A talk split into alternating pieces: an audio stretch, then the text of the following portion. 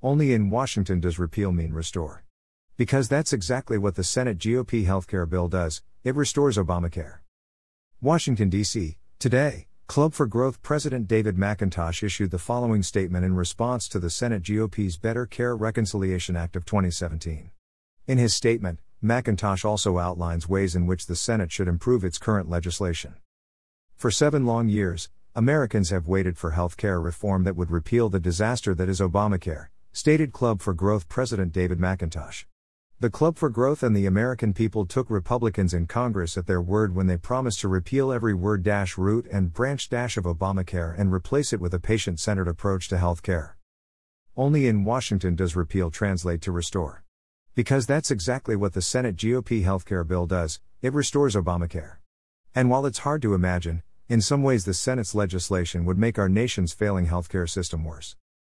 At the time of the House bill's passage, Club for Growth was adamant that the Senate bill needed to be an improvement over the House bill. Sadly, what the Senate has produced is Obamacare Light. It fails to repeal Obamacare, and the legislation fails to help hardworking American families have affordable health insurance. There are numerous flaws in the current Senate version. Greater than for starters, the Senate bill is a $292 billion tax increase from the House bill. Greater than greater than the Senate bill claims to save taxpayers billions in spending with Medicaid reforms. In actuality, they punt the difficult task of cutting spending to a future Congress, almost assuring that it will never happen. This will bankrupt future generations due to Senate Republicans' lack of political courage. Greater than. Greater than Americans will continue to pay higher health insurance premiums.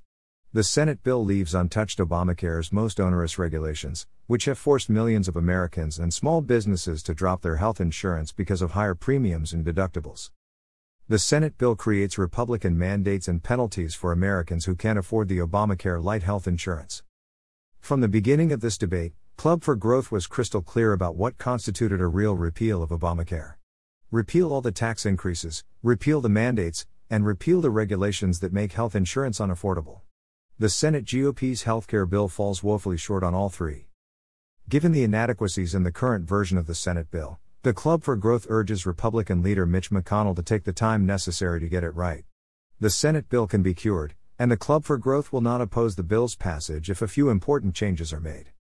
Greater than first, the Senate should adopt language that will allow an insurer that sells a fully compliant plan the ability to also sell any plan that a consumer would like to purchase. Alternatively, the legislation should allow the states to opt out of all Title I regulations. Greater than. Greater than second, in order to equalize the tax treatment with employer sponsored plans, individuals should be allowed to pay for insurance premiums with their health savings accounts, HSAs. Greater than. Greater than third, all of the Obamacare taxes must be repealed. Absent these reasonable changes to drive down the cost of premiums and provide consumers with more choices and more freedom, the Club for Growth will oppose the Better Care Reconciliation Act of 2017. Hash.